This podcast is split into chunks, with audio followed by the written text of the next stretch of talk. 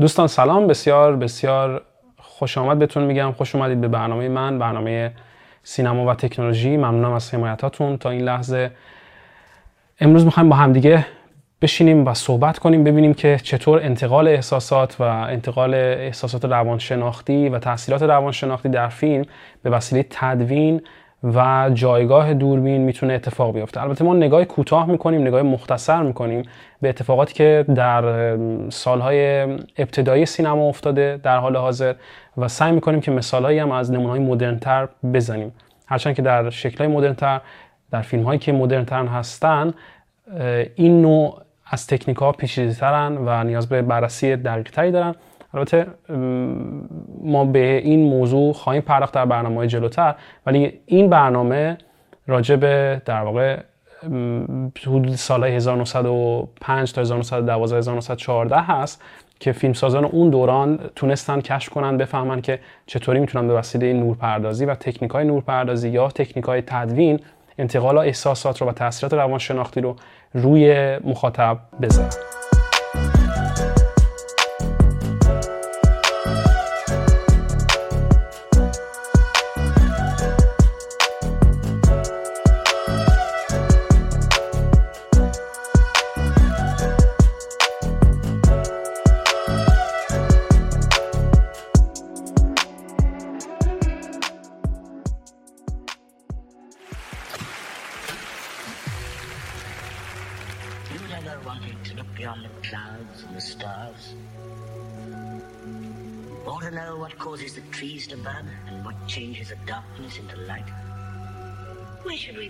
Nobody tried to find out what lies beyond.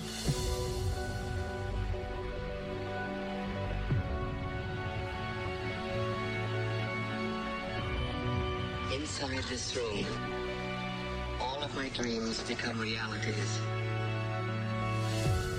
And some of my realities become dreams. Movies are movies, not life. These stories are beautiful.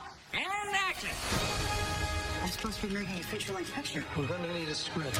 My genre's thriller. What's yours? True rags to riches story. Must be a double feature. Did you find another actor? I'm a dude playing a dude disguised as another dude. Does this character have a name? Bond. James Bond. They call me Mr. Tibbs. My name is Inigo Montoya. You killed my father. I am the father. Right. What would you say you do here? Explosions, flames.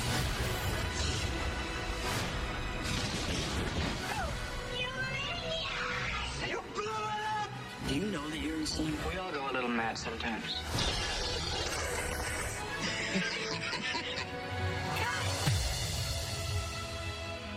the purpose of civilization is to be able to empathize with other people.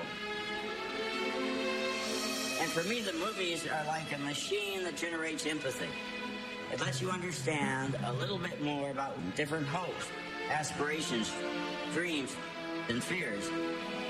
Nobody laugh at me.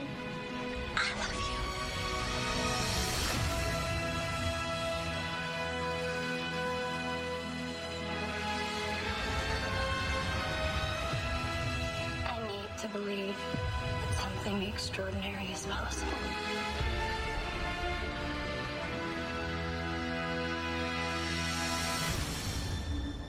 You never really understand a person until you consider things from his point of view. Did you climb inside of his skin, walk around in it.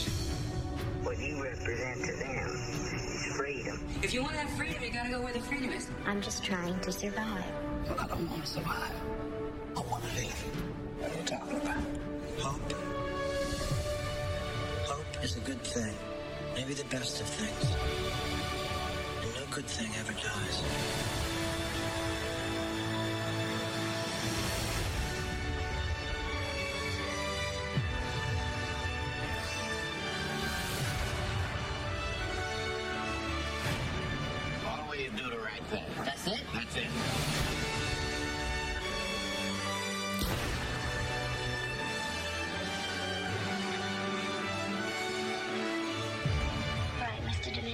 For my close-up. Can I dream? I think we both can. Here we go.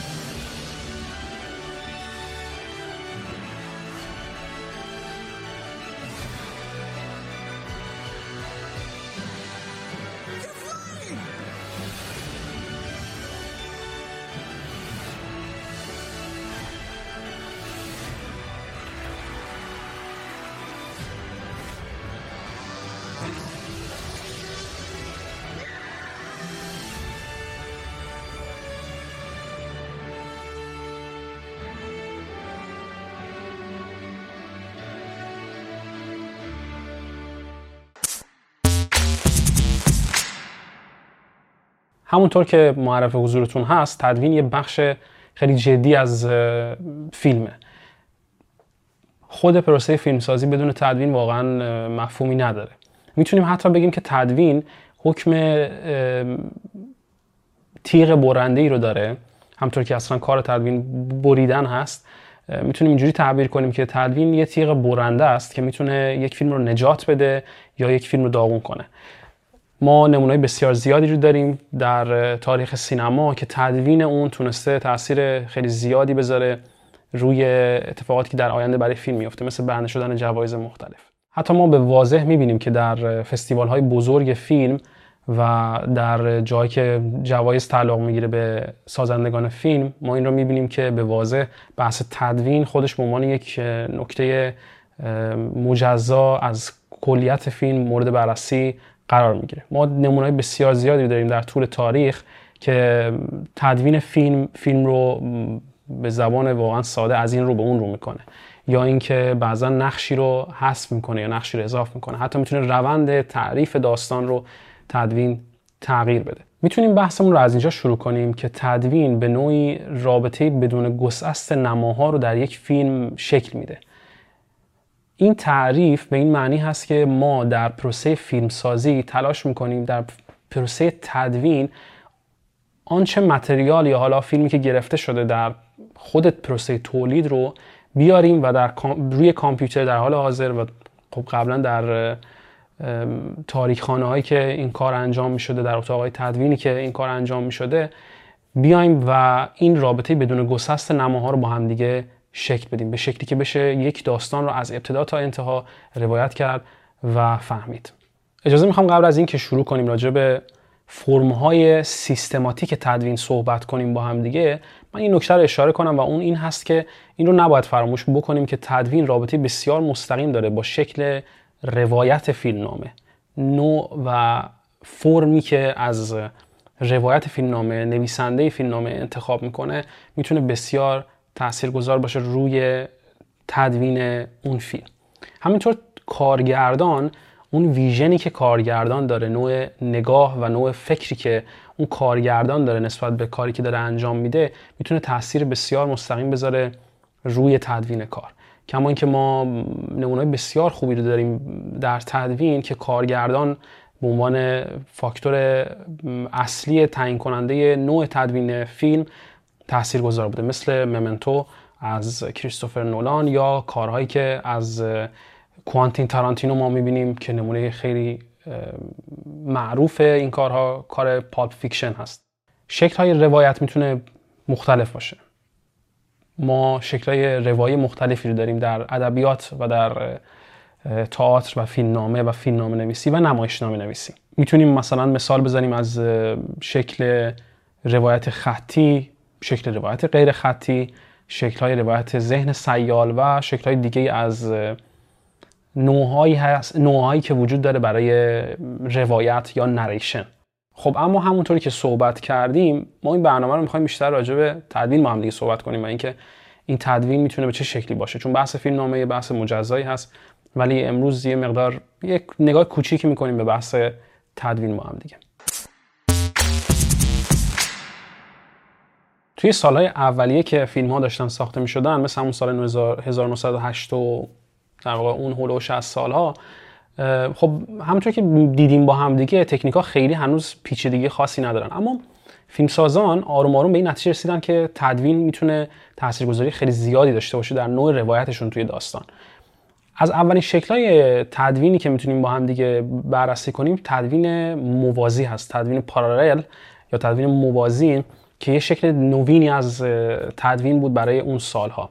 تدوین موازی به تدوینی گفته میشه که ما روایت های مختلف رو در فضاهای مختلف به صورت همزمان بخوایم به بیننده نشون بدیم. نمونای خیلی واضح و معمولی که وجود داره در سینما شکلهایی از فیلم هایی هستن که توی ژانر تعقیب و گریز خودشون رو خلاصه می‌کنن. مثلا در ژانرهای تعقیب و گریز وقتی که به فرض به عنوان مثال می‌بینیم که یه داستانی داره روایت میشه از اینکه یک سری دوز رفتن بانک و دارن بانک رو خالی می‌کنن.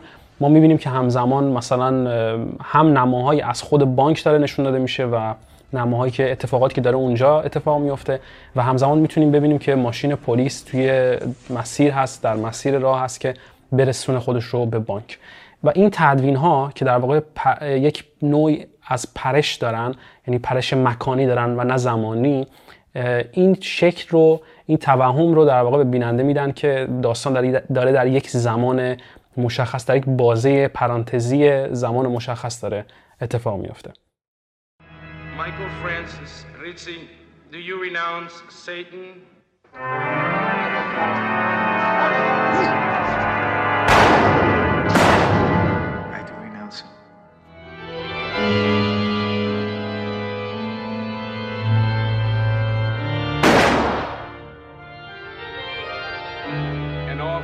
works?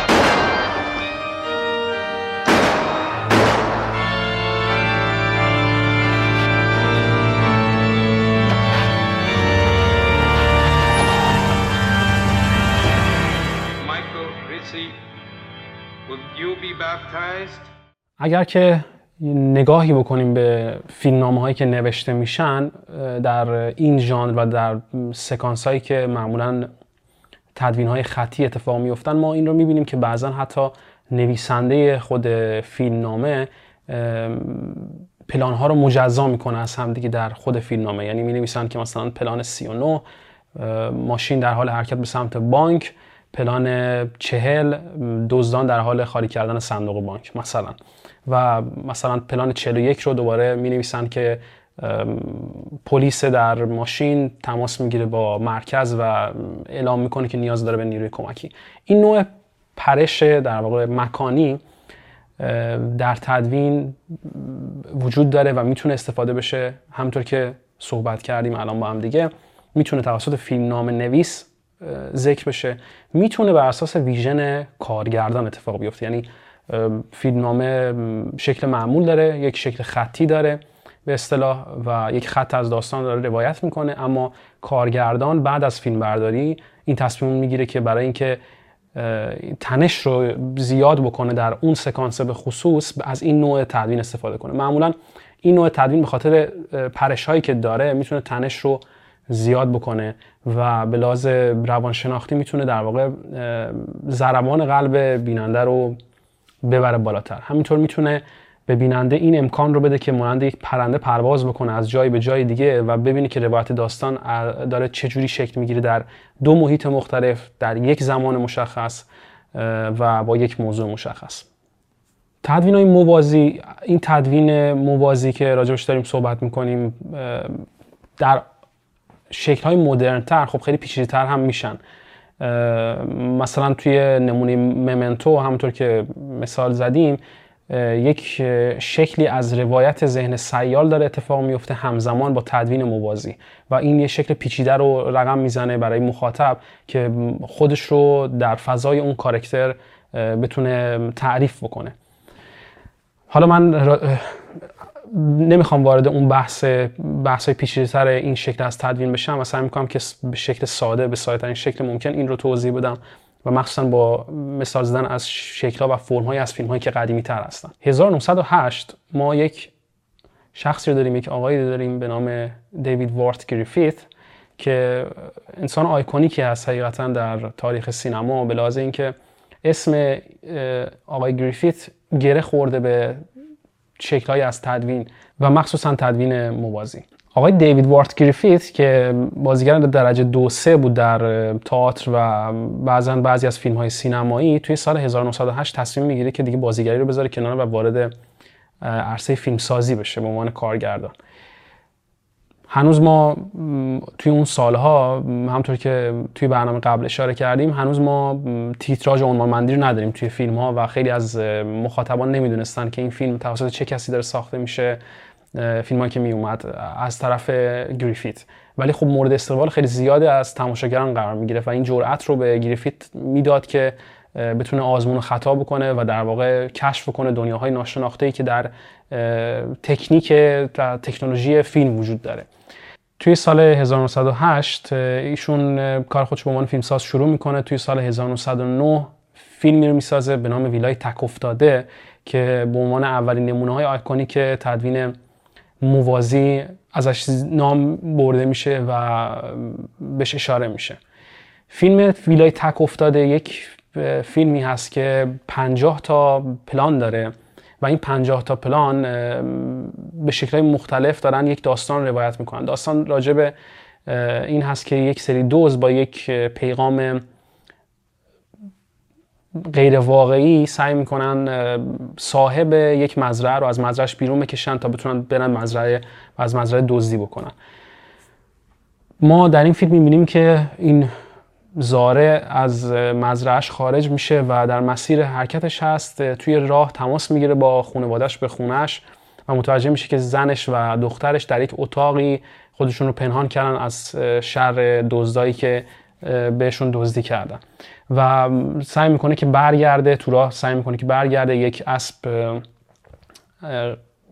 در واقع قرض می‌گیره از مردمی که در راهش بودن و با اون اسب سعی می‌کنه که برگرده زودتر تا بتونه خانواده‌اش رو نجات بده.